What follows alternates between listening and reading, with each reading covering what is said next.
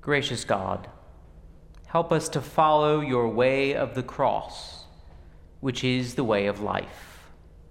Amen.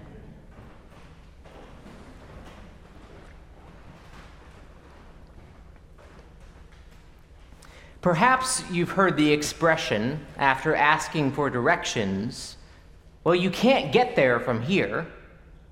Indeed, sometimes, based on our starting point, there's just not a way to get to the destination. For example, by car, I cannot start driving and end up in France. Or, given my age, there is no amount of training or practice that will ever lead me to playing in a tennis tournament at Wimbledon. We simply can't get there from here. And when it comes to our faith, it seems like one of these dis- directional disconnects is found between Jesus' crucifixion and his exaltation to the right hand of God. As we are considering how to interpret the cross this Holy Week, tonight we consider an idea that scholars have called paradoxic exaltation. We heard in the reading from Hebrews that Jesus, the pioneer and perfecter of our faith, endured the cross and has taken his seat at the right hand of the throne of God. And it might seem like we've missed some steps between the cross and the throne. That's the paradox. The cross is about shame, betrayal, cursedness, God forsakenness, and degradation. So, how is it that the crucified one sits at the right hand of the Father? It's a paradox because it makes no sense. It seems that there's no way to get there from here. And yet, this is a part of our faith that Jesus is exalted to the right hand of the Father. And it's not so much that we proclaim that Jesus sits on the throne of God, and it just so happens that he had previously been crucified, uh, as if that were a minor detail in his biography. No, the idea behind paradoxic exaltation is that it is through the cross that Jesus is exalted to the right hand of God, that the crucifixion is also a coronation in other words, the cross is not some tragedy in the story of Jesus that had otherwise been a pretty good story. Rather, the cross is the culmination of Jesus' life.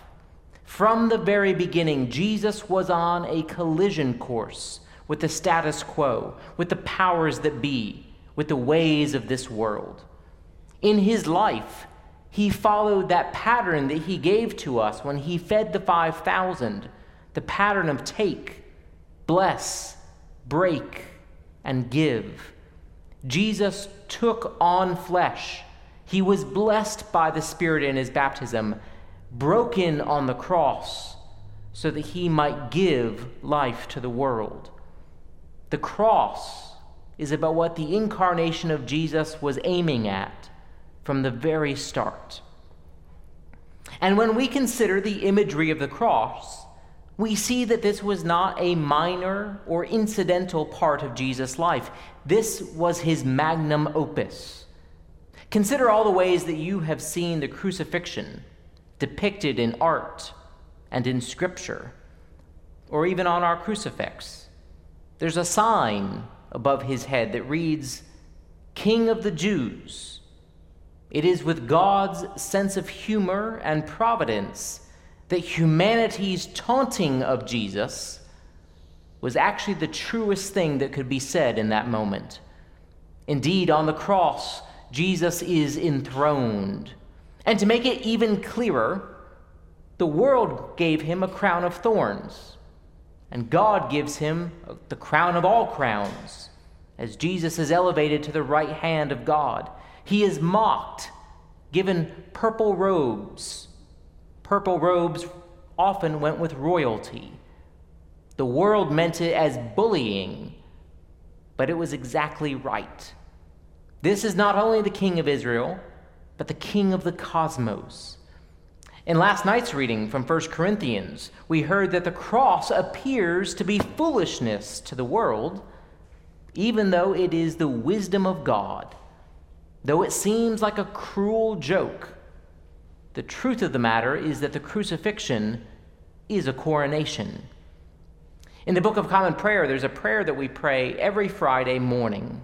It says, Almighty God, whose most dear Son went not up to joy, but first he suffered pain, and entered not into glory before he was crucified, mercifully grant that we, walking the way of the cross, may find it none other than the way of life and peace. And that's the paradox. Jesus suffered pains before the joys of Easter. He was crucified prior to being glorified at the right hand of God. And we find peace, not despite the death and horrors of the cross, but precisely because of it. There's a passage in Philippians, we heard it read this past Palm Sunday, that scholars largely think was a hymn in the early church.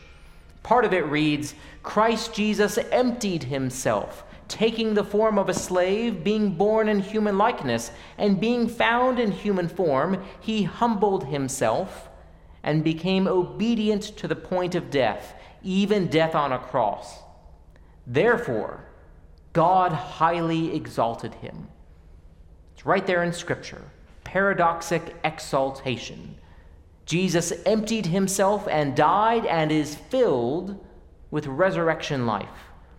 Easter comes not because Jesus' vital signs ceased and he was a corpse. Rather, Easter comes because Jesus gave himself fully and totally to the Father and was therefore fully and totally made whole. Now, we take it for granted that Jesus is at the center of our faith, but this week reminds us why Jesus is at the foundation. It's not because of his miracles, it is not because of his teachings, it is not because of his compassion. It is because by his death on the cross, he is exalted to the right hand of the Father. And why this matters so much is that the right hand of the Father is the place of power and judgment. Jesus is the judged judge who becomes our judge. The one who decides our fate is none other than the one who loves us so much as to die for us. And this is why we are so confident that all shall be well because of the cross. Our murder of God did not lead to the collapse of the universe or God rejecting us forever, but rather it becomes the means by which Jesus is glorified in a love that defies all explanation. In John 14, Jesus says that he is going on ahead of us to prepare a place for us. Well, our future is secure because of the cross of Jesus. Through his death, he has gone on ahead of us, becoming the pioneer and perfecter of our faith, as we heard in Hebrews. Jesus has blazed a trail through the valley of the shadow of death and has prepared our place in the bosom of God for each of us. And as Hebrews says, this was all done so that you may not grow weary or lose heart. Friends, Christ has endured the shame, pain, and rejection of the cross for us. And paradoxically, in emptying himself to such degradation, God has exalted him to the throne of heaven, which means that we have every reason to be confident and hopeful that no matter our failures, no matter our doubts, no matter our deaths, there is a place prepared for us in God's eternal and life giving love. The cross is how we get from here to there.